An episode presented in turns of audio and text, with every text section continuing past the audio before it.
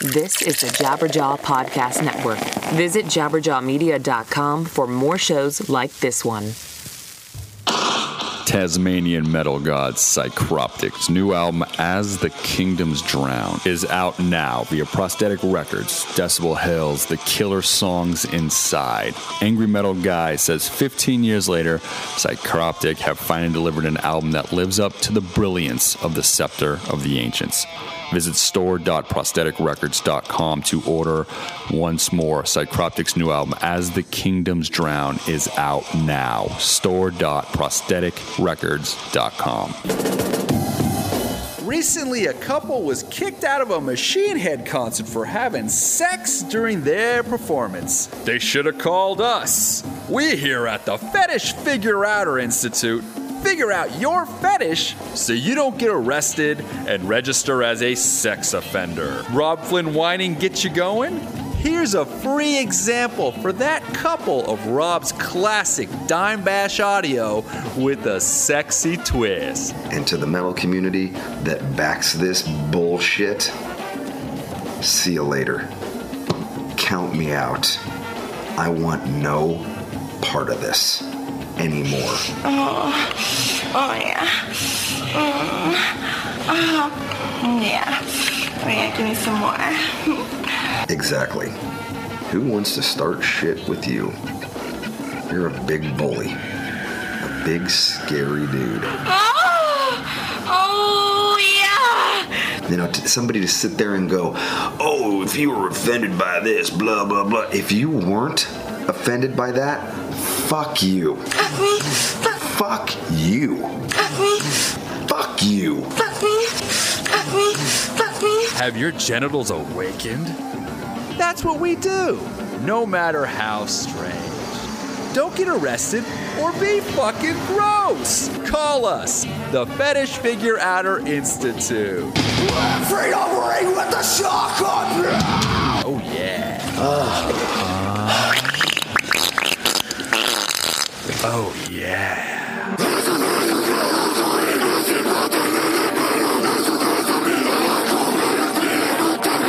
The Metal Sucks Podcast with your hosts Petar Spike, Brandon Hahn, and Jocelyn Sharp.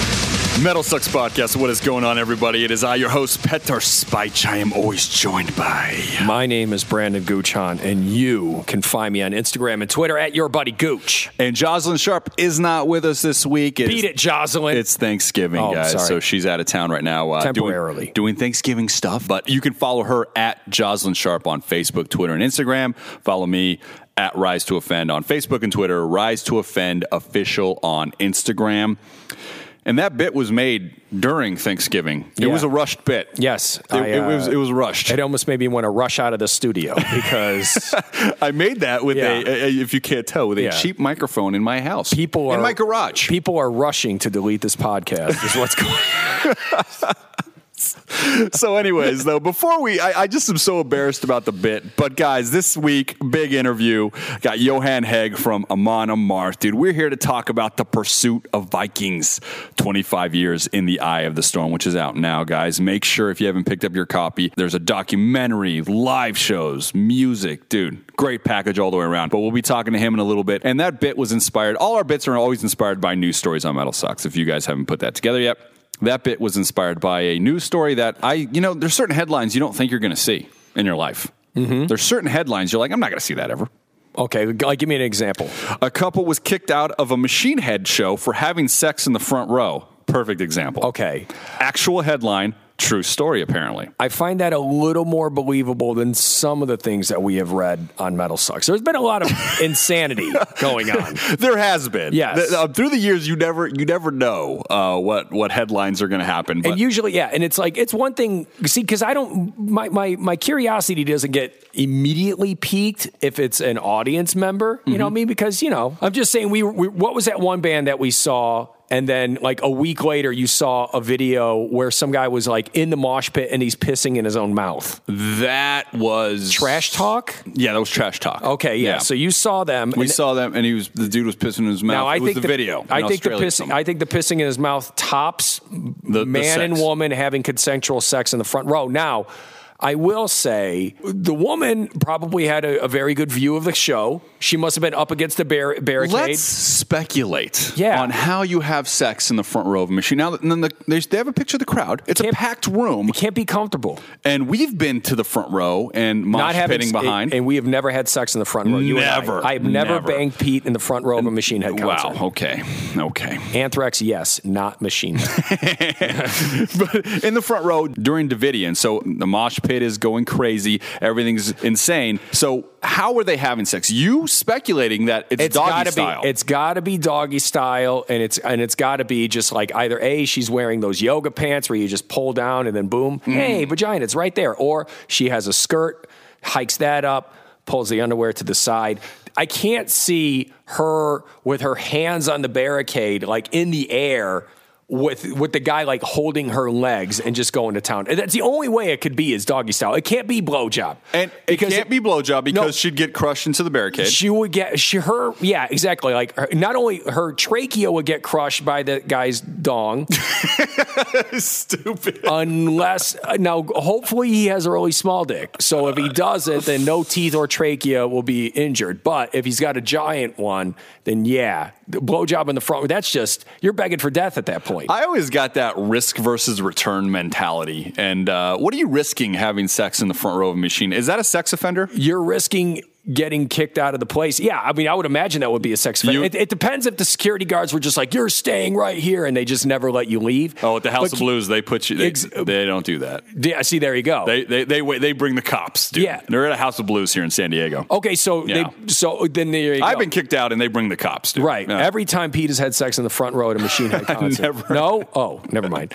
I'm just saying, like, Dude, I would never even that that let's be honest, that's probably the most unsexual place ever is the front of a metal barricade. they must have talked about it beforehand. They must have said, "We're going there. We're gonna fuck," and then she would just kind of, "Yo, Mister Right." Oh, dude, I have a story. Let me share a story. Please share the Let's story. share a story. Share of, the story, of, buddy. Of uh, people actually, and it was it was sex that I saw. Oh. But, yeah. No, this actually happened. penetration. And this was at a Tool concert. It was Tool and Tomahawk. You were there. Okay. I went to the front. You were you were you were you. So you stayed way in the back. So I went by myself. And there was a couple in front of me. Right. There was a, a man and a woman, and the woman was like grinding on the dude, and it was like they were they were ready to go. Right.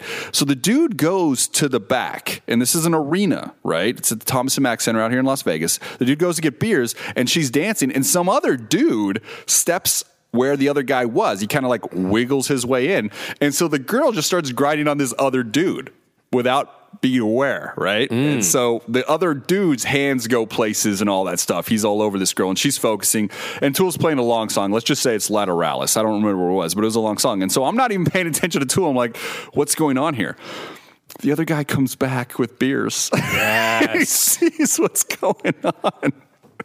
And he fucking grabs the dude and like starts like throwing. He throws his beers down first off, which probably cost him like twenty bucks. I Yeah. rember in my mind, I'm like, dude, don't Yeah, throw- why not- why- hand me yeah, the beers? me I'll, I'll hold them for you, buddy. Hand the beer. and the chick turns around. You just hear the guy like storm out. He's like, I didn't know, I didn't know, and it was it was hilarious. So that's that's also sex in a show. That's great. Yeah. So uh, that was a true story, and I and I witnessed all that. Okay. So that's a tool show. Grinding and doing all that stuff. Because I was at a Nine Inch Nails show. But if you put your hands down there, that's technically say the guy's putting his hands down his girl's no, pants. no, that's no. not sex to you. Okay, that I mean, counts, it, bro. It counts. Mm-hmm. It counts, but it's not worth a headline. That's what I thought was happening when I read the headline. You think no, it was no. doggy style in the no, front row? No, labia has to be exposed, like in order, or or or penis touches lips. Like that's pretty much like where it goes for like sex. You know what I mean? Pants have to be off. Labia has to be exposed, or penis touches lips. Yes. There's no other way. There's no other. Yeah, exactly. I mean, or unless like unless some other guy is putting his lips on her lips, lower lips, then it would work. You know what I Mm. mean? Then- so so it would be oral sex or like flat out sex. Let's the, uh, there is no like. But if he's got his if he's got like his hands jammed down the front of her jeans, Mm-hmm. you know what I mean? It just looks like she's got a, a sock jammed in the front of her crotch. Well, if security sees that, they're not going to be like, "You got to go. You can't do that." I think they're going to go, hey, get your hands out of there, and here's some Purell. Like, I think that's what they'll do. Like, I don't think. I, I, but again, I'm going with that's what happened. I'm that's talking, my theory. I'm talking about sex though. Like what? Like you're you're at a show, and then all of a sudden like hardcore penetration is taking place right here in front of you. Like, yeah, yeah, you probably deserve to get thrown out after that. But Yeah. if some guy wants to go check his chick's oil with his fingers, then okay. You know what I mean? I think that's okay. That's what I think happened. But Yeah. I, I just cannot imagine the doggy style penetration you're talking about at, in the front row. See, I I can. I'm just saying, like, I mean, we, we, I've heard about it happening. It happened at at a a Dead Kennedy show. It- dude, actually, it's in happened- San Diego. What's going on, San Diego? San What's Diego, wrong man. with you It- guys, dude, man? whale- you got the best weather and the best beaches, and now you got to be banging at metal shows. Dude, Stop it. hey, well, when your town is named after a whale's vagina, dude, there's going to be some fucking. there's going to be lots of fucking. So, anyways, hey, you guys, uh, send Brandon all the emails of what you thought happened. Uh, I don't really care. no, please explain. Send it to Jocelyn. Explain in graphic detail to Pete exactly what you think happened with genitals. Uh, You, you, I can't, I'm, I'm very, uh, I'm very shy. Me even cutting those porn clips together, like I was just, I was like, I can't listen, I can't, I can't listen to this. How are you not desensitized to all this that is going on here? Oh, I'm not desensitized to anything because I, I don't, I don't, I don't, I don't look for that nonsense. I I'm stay not saying that. Look at it. Yeah. I'm just saying like I'm, it's not, dude. I, we live in Las Vegas, dude. Like it's everywhere, bro. You'll see like a giant pair of beautiful tits, and the sign will just read like teeth whitening. You know what I mean? It's like It's so funny because that I've seen that sign. I know what you're talking about. You're like, why is this? Is this Yes. It's like focused on dude, on, on breasts. There Yeah. was one where it was like it was like a billboard. We're not going to say the name of the dental place, but I know it. Yeah, yeah, yeah. It was like, dude, there was one where it was like a billboard where it was like, uh, it was for, uh, it was like, do you, uh, do you laugh so hard a little pee comes out? We'll fix that. And it was vagina tightening. Nice. That's what it was. And it was granted, it was like the picture was like, you know, it was just some lady's face with like hand over, doing that face. You know what I mean? Oh, so it wasn't like sexy, but you're just kind of like, wait a minute, like how One thing I did kind of like, uh, I, this headline grabbed me, and we're going to talk about for, for a second. shook you about? is that Ihsahn is a big Kanye West fan. And now uh, uh, immediately I'm like, oh, but then I know if I read what Ihsahn said, because he is very eloquent when he speaks, I'll probably understand why he said that. Let's read his quote here. Please. This is Ihsahn talking about Kanye West. Let's be honest, as a person, the character, he's not the most easy to empathize with. But sometimes your relationship with the person, the artist, if they act the way you don't like, you bring that with you when you listen to the music. But in spite of that, there's no denying that it is so brave. And I think that kind of megalomaniac ego that goes behind it makes it that genius. That is so brave. There's no commercial thought when you do an album like that. When you just scream out this lyric, I am a god, it's crazy and I love it. I have this theory that the real new creation of music, the real genius happens in the underground where there's no money and people just do it for the artistic ambition. And all the way to the top where so much money that they don't even care and they can do anything. And there's all the rest in the middle who try to do the right things and make those compromises to get there. So he's saying the underground and the top scale is the same. I really like what he said right there because I think he's completely right. Oh, I, you know what? I wish I wish I could find something wrong with what he said. I want to I want to like tear it apart, but I can't. You know me. Like I have No. to I have to come at it from the devil's advocate point of view. But yeah, he's totally right. When you when you do things Underground and nobody cares. underground and Yeah. especially if you know and if you have an eclectic way of thinking yeah there is there is that megalomaniac there is that borderline um you know sociopathic way of thinking where it's like it's me and only me that matters. It's my way of thinking that matters in this situation you know? And granted there's so many people how many people probably listen to those tracks that kanye does or, or anybody for that matter in, uh-huh. in a situation where they're like oh that's dog shit. And he's like no you're stupid. I know better. And then when they get the chance to showcase it they're right. I mean, how many times have we talked about that where somebody goes against the grain for so long? They they have all you know their bandmates, their producers, their husbands and wives are, are trying to influence their art, try and take it to a different direction, but they hold tight to it for so long. They're like, I'm not going to let you steer me away from where where I know I have to be. Those guys are amazing, but at the same time, you see you see it blow up in their face more times than not. You know I- what I'm saying? I, yeah, I do know what you're saying, and I, I think that it's a, a just a great paradox to know that when you don't matter and when you matter to everybody. Well, your yeah. mindset is truly there's truly no compromise, but in between there's a compromise all along the way. So the most relevant and the most, I guess, uh, substantial music or film or art is the top or the bottom. Well, there was I a- I love that. That's because I, I truly believe that. You There's know? a there's a there's a newer band, a punk rock band out of Canada named the Dirty Nil, and they were asking about. Uh, and there was somebody, I think it was the same guy that wrote that 1.6 star review of Greta Van Fleet. Oh, the pitchfork guy. Yeah, it could have been. I, I may be wrong, but I'm pretty sure they were talking about that that exact article. And they asked this band what they thought about stealing other bands' sounds. Yeah. and he goes, "Well."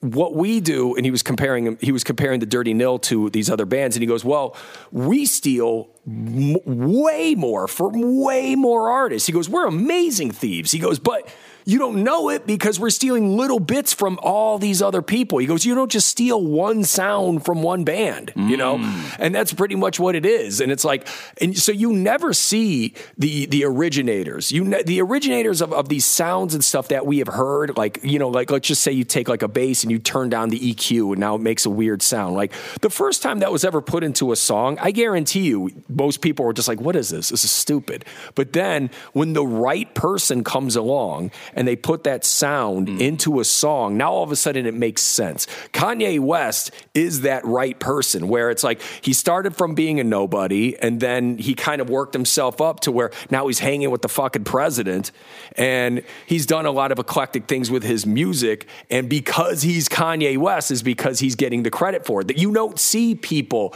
that famous holding on and, and let and, and letting that ego still drive them. That you, you don't see people that famous not worrying about what the masses are thinking. Well, let's let's take it to a metal band like Metallica. Don't Okay. you feel like they compromised a lot of a lot of their stuff, like on their last few records, or do you think that in their mind they're like there is no compromise on something like Hardwired? I think with something like Hardwired and uh, I feel like the the fans Death Magnetic. yeah, Like- and Death Magnetic. I think I feel I- like the fans motivated a lot of Yes, those. I records. feel like because you know Metallica came out, they put out "St. Anger," they you know.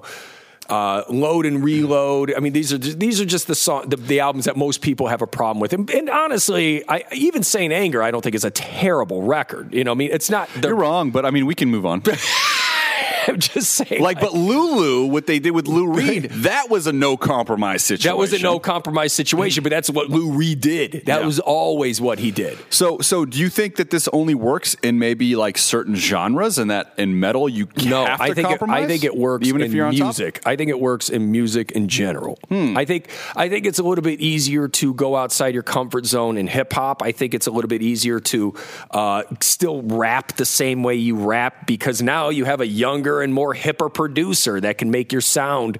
You know, it, there, it, there's a fine line between putting, uh, making all of your beats and stuff on a keyboard and with Logic Pro, and then and then being a band like Metallica where you have like instruments. You know, like they, they, there there will always be that that individual you know uh, spin that you could put on things when you're playing with instruments. I don't think there's a lot of you're I really do think they're taking away a lot of the the human component when you look at all the way these beats are being made because they're they're robotic. It's just like all you got to do is just stay on time. That's it. I'm going to have to disagree with you. I think the limitations in our genre of artists and fans, I think it's harder for them to do what they want to do. Because I, I personally think, like when you say, I think St. Anger is a is a complete misfire. However, I do give them a lot of credit for trying For to do trying to something do new. I I am a, a huge component when it comes to film or music of uh, artistic failures. You see what I'm saying? Like you failed, but you tried, and you try to do something new. So I'm a huge component of, of doing how many that. times- how many times have you seen because when there are artistic failures? successes for making that reach, I feel like you've done something extremely special. But you were talking about How many times have I seen artistic failures in metal? No, no, no. What I'm talking about is this. You were talking about those artistic failures, right? Mm-hmm. Where everybody goes, oh, that's a failure. But, dude, I've seen it happen so many times where that failure, in quotations, ends up being the foundation for something great, for something that's actually built. So you never, because again, when you look at a building, you never see the foundation. You know, you, you see the building. You see the architecture. Exactly. You see the architecture. What I'm saying is, is like, especially with hip hop and, and, and music in general, like when you go out of your comfort zone and you, and you put it, put that out there, a lot of the times it's so hated because it's so new. But then after a few years, the public has a chance to digest it. And then another artist comes along and builds on that.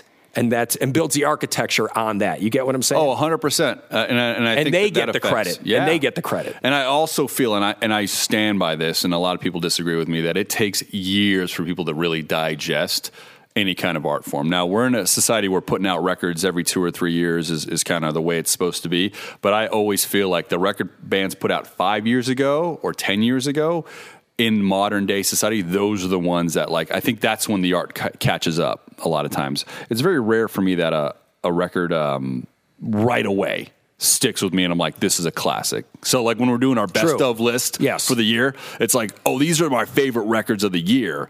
But five years from now, I might only listen to three of them because I'm forced to put together a list of something, but I haven't really digested it and let it grow with me. You need that art to grow with you.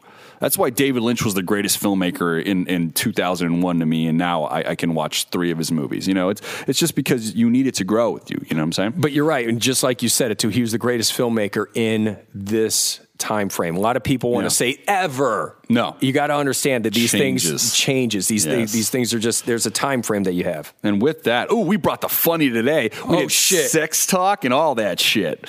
Uh, but uh, that's not my fault. Did you- What? First off, Boners in the mosh pit. Oh, there's Jaws. yeah, do it again. Oh, I miss you. Boners in the mosh pit. You think that pissed off Attila? when we rely on clips for Oh, funny, dude, I love it. Jocelyn, we need you. Sorry about that. Um, What's this? And then um, This is just one you. more thing I was going to say. oh wow, just you. keep that shit. Do you still have, do you still have that clip of that uh, Papa Coach?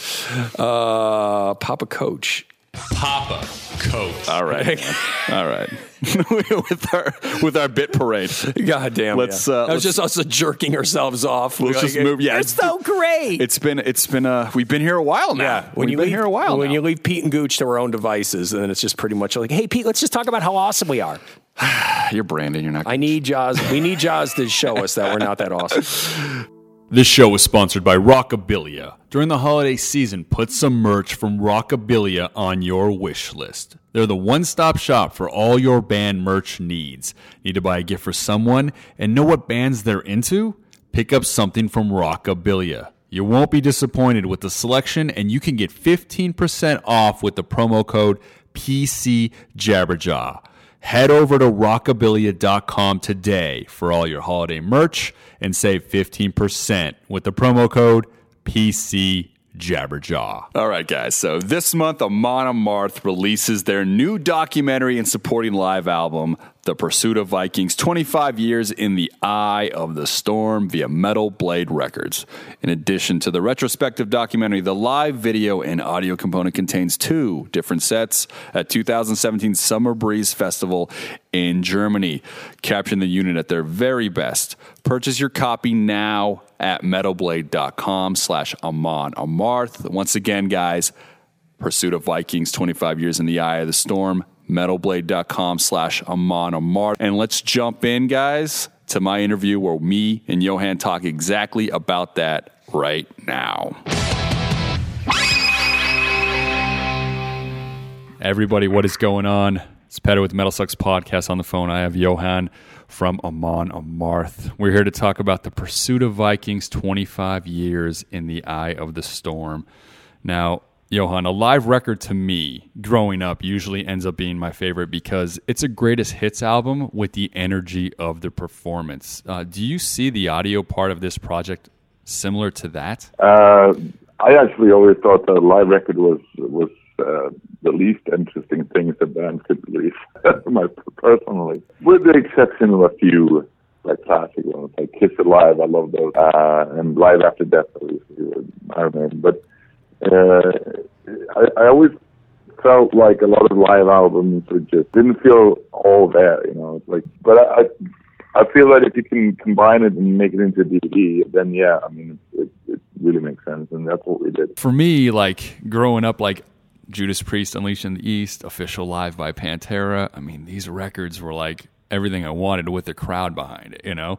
Um, but you're right, the live record isn't really Yeah. as popular as it was, I guess, during these certain eras. It was kind of like a fill-in thing. Bands used to do full tours on live records, but I mean, I don't think that's a thing now. Um, yeah, yeah, yeah.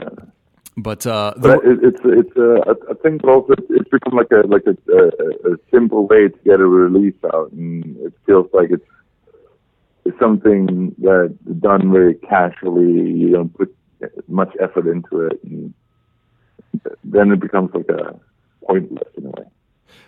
I, I I do I do agree. I do agree with that. But like you guys have put a lot of effort into this. There's 2,000 copies of like a book that you guys are putting out. There's the documentary we're going to talk about in a second. It's a full package. It's a great representation. Comes with a retrospective documentary, and this will represent your story for generations of fans to come. Did you take that into consideration when making the documentary film? I mean, the reason for doing the whole thing, like in the first place, was to to give the fans something extra than just a live CD or just just a live DVD, something more. Uh, especially since the band has been around for 25 years now, uh, it felt like it was time to kind of maybe give the, our fans a bit more of a history of the band and who we are and where we come from. I think it was important for us to be very, very honest about everything and who we are and who we, where we come from and, and and all that stuff. And I think we, I think it's turned out great. And um, as you say, it will be the history of the band, like told from the band's perspective for years to come.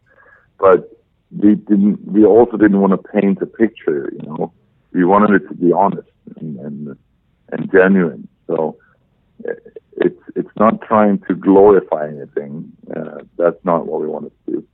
Uh, we just wanted to tell people what's happened in our career as honest as and straightforward as we could. No, that's that's what we want as fans, guaranteed. Now you are touring the film and uh, attending screenings of it with fans. Um, any reactions from the audiences that you weren't expecting when watching the film with them? Uh, lots of laughter, actually. it, hard to know how people are, are going to react in the first place. I was personally very surprised on how non-boring it was to watch. I, was, I was actually interested in watching it uh, myself, which is uh, intriguing in a way because there's a bunch of stuff that the other guys are talking about that I kind of forgot about, and I, I imagine vice versa. So it's it's uh, it's really interesting to see uh, like how like we talk about the same things but in different ways. So that's kind of funny. But it, it's, I think, as far as crowd reactions go, I, I think a lot of laughter and, and some emotional moments as well, where people and, and people started started started applauding at the end of the movie and everything. And I think that just tells me that people enjoyed it. So I hope that's true. I, I, I hope they're not applauding just because they're happy it's over. no, I think I think that you're correct. I have no doubt that they did definitely enjoy it. Now, memories though, it's funny that you brought that up. Isn't it crazy how everybody can remember something completely different, although you were there at the same time? Do you ever get into arguments with other guys in the bands to be like, "No, this is how it happened," even though you guys are both kind of right? Uh, not not arguments, but you know, obviously we kind of go, "Yeah, that's how how I remember it," you know, and we talk about it. Uh, but it's it's uh, it's funny that how memories work. Uh, I actually read this somewhere that a memory is actually when when you when you remember something uh, that happened, you actually remember the last time you thought of it, not the actual event.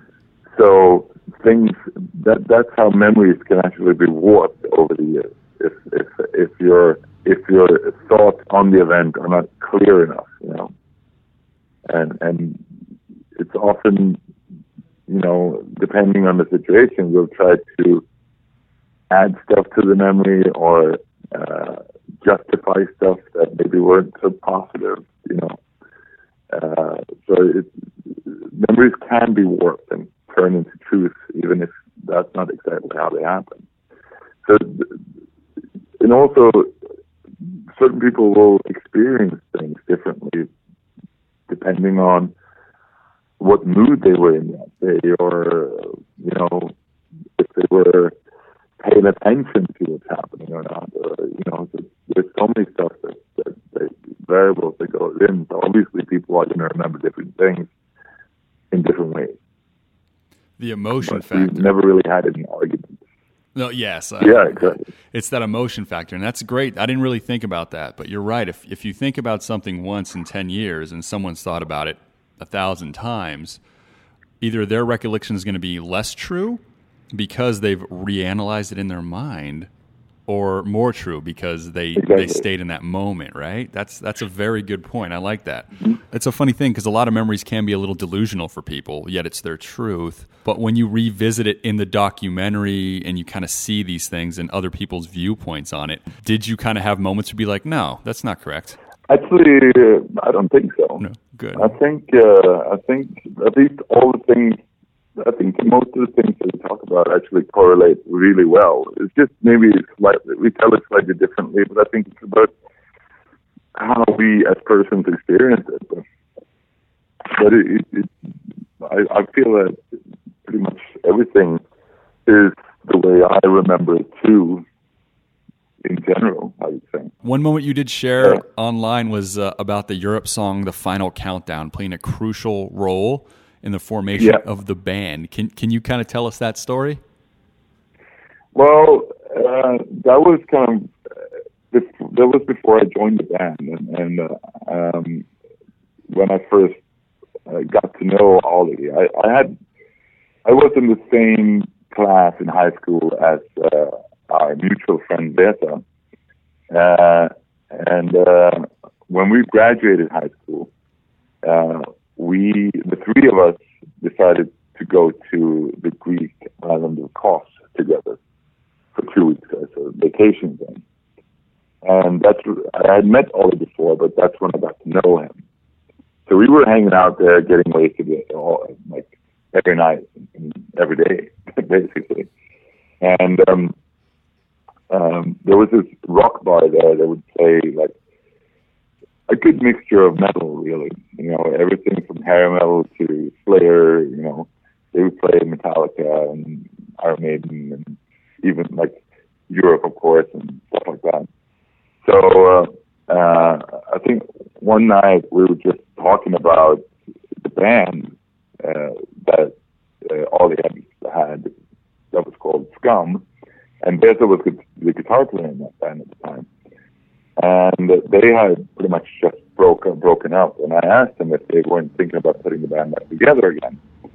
Uh, and they said, well, we don't have a singer, and we're not really on good terms with the drummer right now, and all these kind of problems. I said, well, if you do, you know, I, I could sing, you know, and they're, yeah, whatever, you know.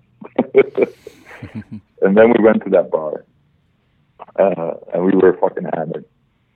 And I guess we just started growling along to songs, and that particular song was one of the ones where it really got really loud, I think, and and uh, I guess that's when Ollie thought that hey, maybe this guy actually can sing. Is there another song So, yeah. by Europe that uh, that you think is equally as powerful as the Final Countdown that we might not be aware of? I think that's their, their that's their like super hit, isn't it? I mean, that's Yeah. that's the one that everybody in Sweden uh, loved, anyways, and I think that's the one that really put them on the map as a band. But I think they have some pretty damn good songs, actually, if, if you're into that kind of stuff. Uh, Superstitious is a pretty good song. Cherokee. Uh, but I think that the absolute um, the absolute best song that most people kind of overlook is uh, 22 Door Hotel or something. Yeah, it's it's. Uh, I think I think that um, it's it's a great song, and, and uh, they they do have some really good songs apart from Final Countdown. But that was the one song that I started growling along to at that bar. So that's that's why that song is kind of has has a, a, role to play in the formation of Alma. So another thing you guys did, um, you guys did put out like an 8-bit Nintendo mobile app video game, and uh, I thought it was really really awesome. But yeah, yeah. how did you get this? Uh, how did this just idea come together? Yeah, well, the the the idea came about because well, a, a, a friend of ours, uh, a guy that we worked with, he uh, he had some friends who had a like a software development uh, company uh, producing games it. They wanted to do something, wanted to do something cool, and we said, well, we awesome to do a video game. Uh, and then we started t- talking about what it would be. And since we're all like children of the 80s, right, we have the Commodore 64 and the Nintendo games and all that stuff.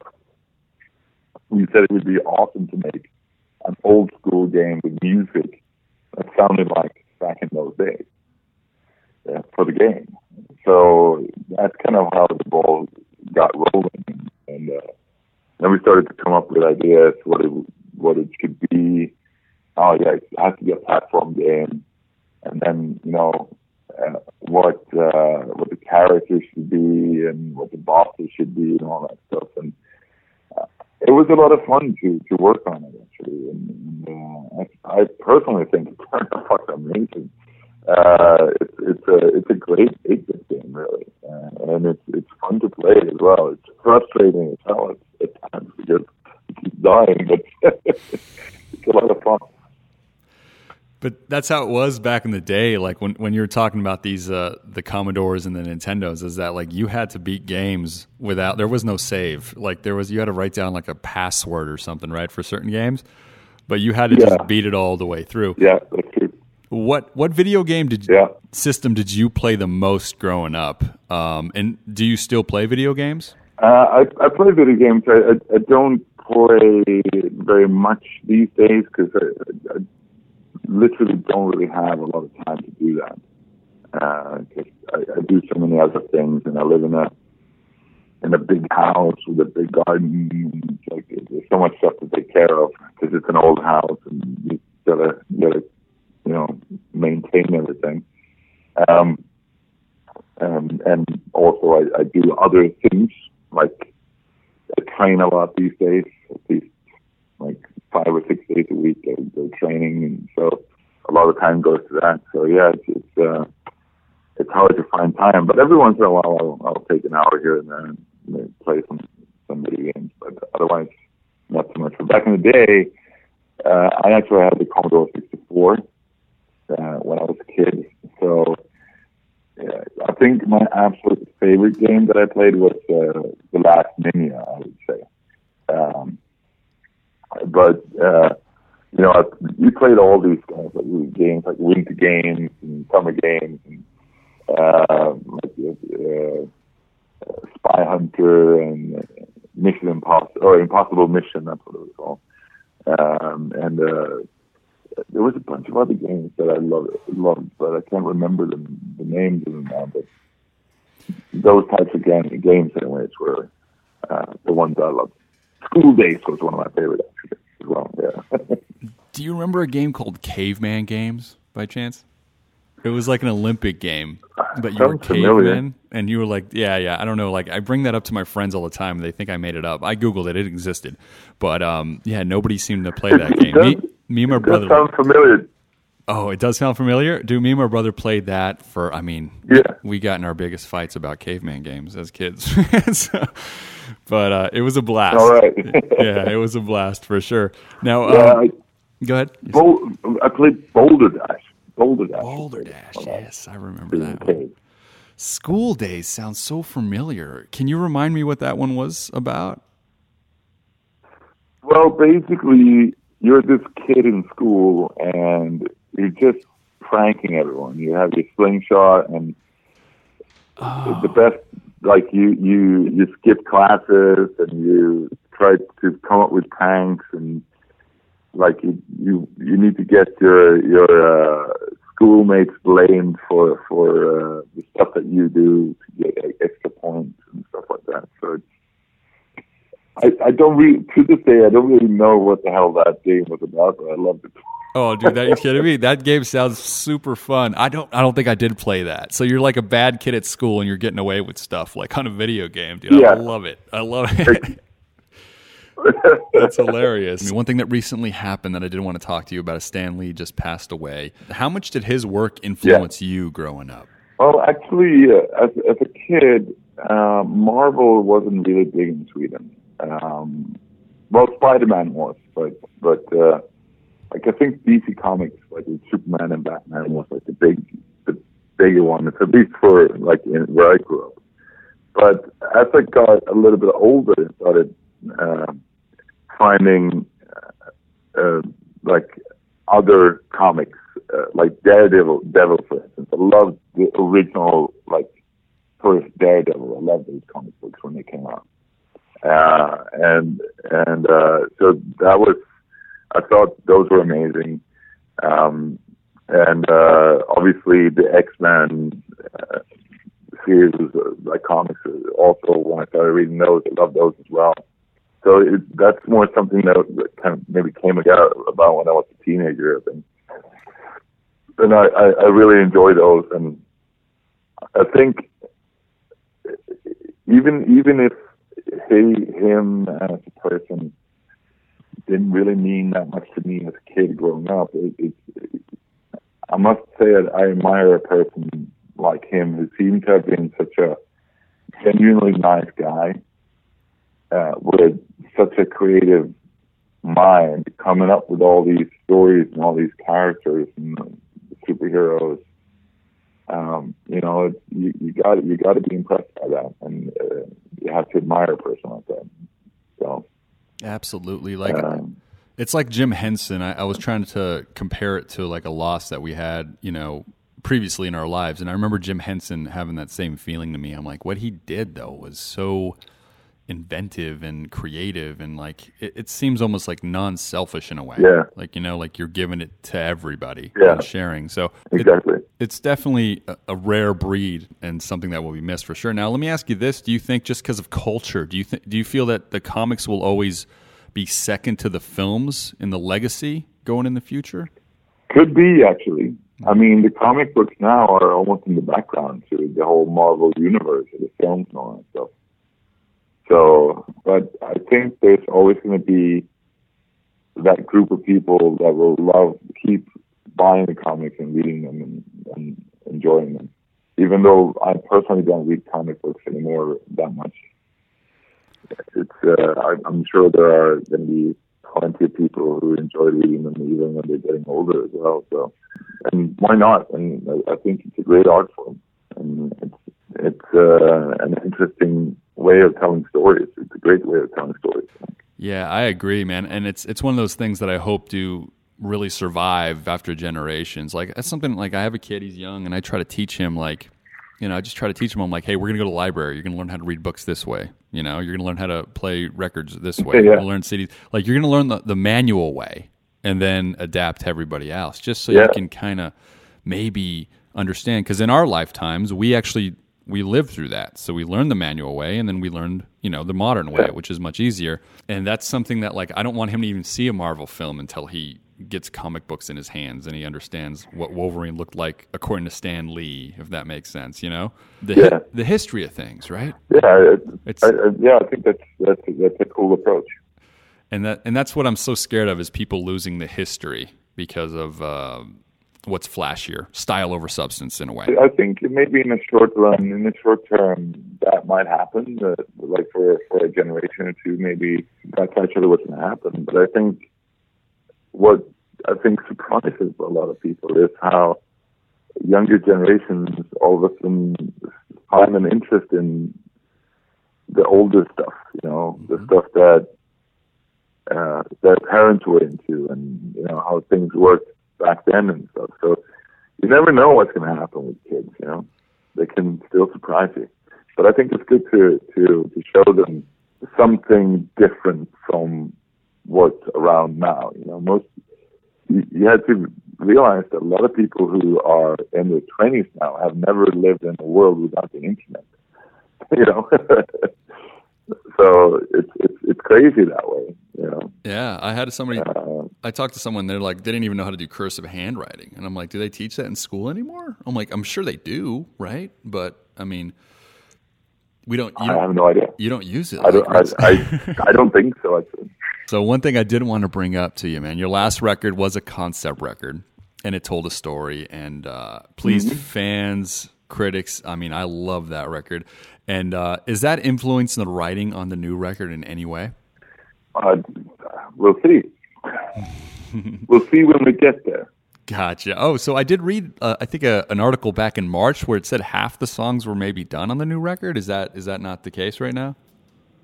Um, I, I don't really have any information about Oh, any gotcha. right. No, no worries, man. No worries. Now, let me let, let me ask you uh, back to the live record uh, that we're talking about right now, guys. Once again, the Pursuit of Vikings, 25 years in the Eye of Storms, guys. That's going to be out now. Make sure you pick it up. It's got so many different formats, but Yeah. the one thing that I do want to bring up is to capture the energy and connection that you have with the audience on live video is always the hardest part. And that's what when I, I've seen you live, you connect with us on, as an audience on stage, and it's like the moment gets really and you feed off of us. But to capture that on video, it seems really hard. Do you think it's possible to capture that connection on video in a visual presentation for people to see? I think I think you can capture it in in in like in a sense, yes. I think the energy, the, the the actual energy, the actual like moment is hard to capture because for the viewer, you're you're not going to be you're not you're not going to be connected in that way because you're a third party watching from outside actually as a viewer mm-hmm. unless you were actually there at the show. But uh, as a viewer, you can see. You, I think that the connection between the audience and band, you can you can see that, and I think that's very visible on the live DVDs that we have uh, on for this release. Um, you can definitely see that there's a good connection between the audience and band, but you're as a watcher, I think, like as someone who watches it, I think it's difficult to experience it the way you do if, uh, like, when you're actually there. It, I don't know if that makes sense, but Oh, it totally does. Yeah. so in a way you can capture it, but in, in other ways it's a little bit more difficult. I guess. I- I've always seen live DVDs and Blu-rays, and I love them, and I and I collect them, and I watch them. But what it does, it, it makes me want to see the band live just so much more. You know, it makes me want to kind of be in that audience, and that's that's a great thing, though. You know, I think to be like, hey, next time they're here, Yeah, yeah, I think that's awesome. You got to you got to be in the crowd and, and see with the amps in the face and all that stuff. Now, one thing I love on stage, you do have a great arsenal of, of weaponry with you sometimes, you know, for songs. What would be your chosen weapon if you had to go to battle, like in a Viking battle? The Viking battle, Well, let's just say Viking battle. machine We- gun. no machine guns. No, we, none of that. We gotta we gotta have like the arsenals that you, yeah.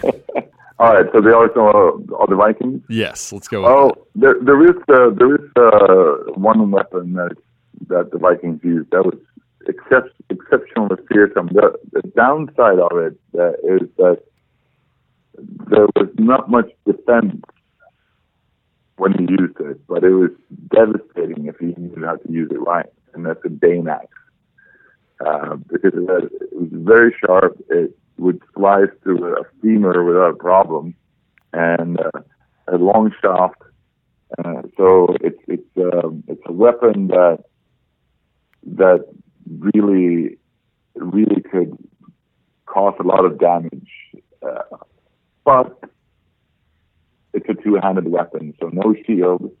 uh, so yeah, you, you lose a bit of protection using it, but on the other hand, you you have the upper hand against almost anyone else, like with with the uh, when attacking. So you would go with the no shield. I'm going to damage these people and just go out like that. That that would be your approach. That's impressive. I- Yeah, why not? So- I mean, in every battle you survive, you'll be like, "Man, that was a close call." But like, the shield seems so important to me. I, I would, I would probably remember the video game Golden Axe. I would probably want the the little axe and the little shield. Like uh, that's that's the way I always see because the guy, Yeah, I mean- the sword, the sword for some reason, I don't know, man. It just it doesn't seem like it's gonna. It just seems like it takes too much effort for me. You have to stab someone like eight times. Well, swords, swords. If, if you know how to use swords, if you know how to use swords, they're very effective. Oh, yeah. Uh, and like the Viking swords, with the Viking swords, you can use a shield because they're short swords as well, right? So they're actually made to fight with in one hand. But I don't know, man. It's, it's uh, the Dane axe is such a beautiful weapon, and it's devastating. It's crazy. Is that the is that the weapon on the cover of uh, Jomsviking? Is that the, what he's got? Uh, not really. Oh. I think uh, the artist maybe used it more of like a fantasy inspired axe. the Dane axe has more like a it's, it's like a triangular shape and with a curved blade. So it's like a it's got a cur- long curved blade and it's it's, it's because the blade is very thin. So it's it's because you know in a wood chopping axe it's it's like a, it's got a splitting quality, so it's kind of cone shaped.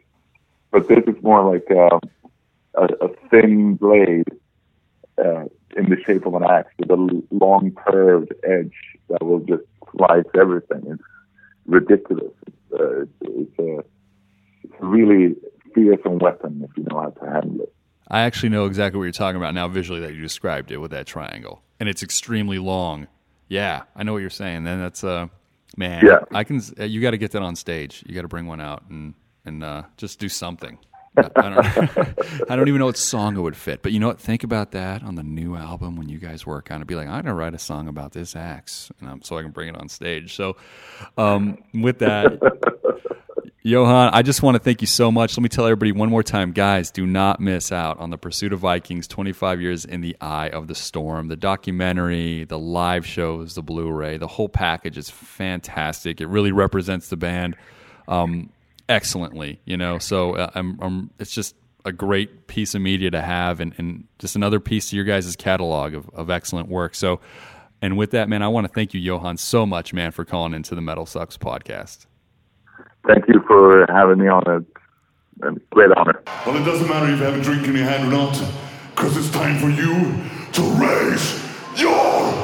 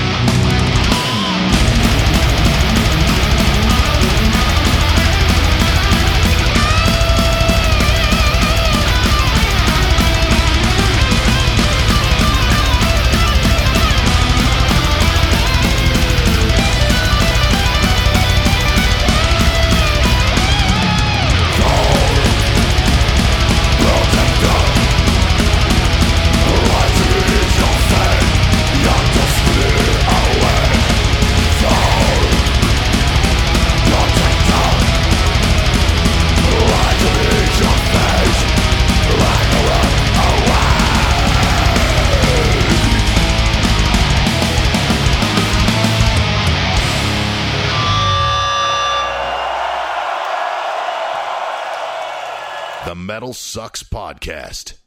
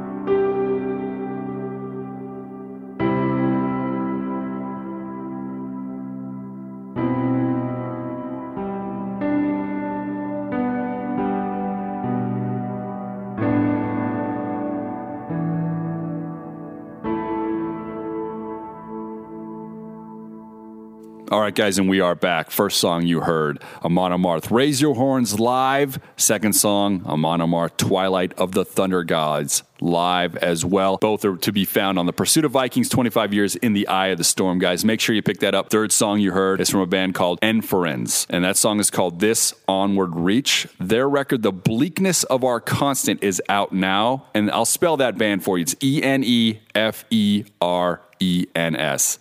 Definitely want to check this record out, guys. We are, it's on the verge of our top 15 right now, and I'm going to be living with it for a little bit longer, but it's a great record. It came out back in October. Definitely check it out if you have a chance. And with that, guys, uh, want to thank you guys all for your five star reviews on iTunes. We keep seeing them pop up. You guys are the best.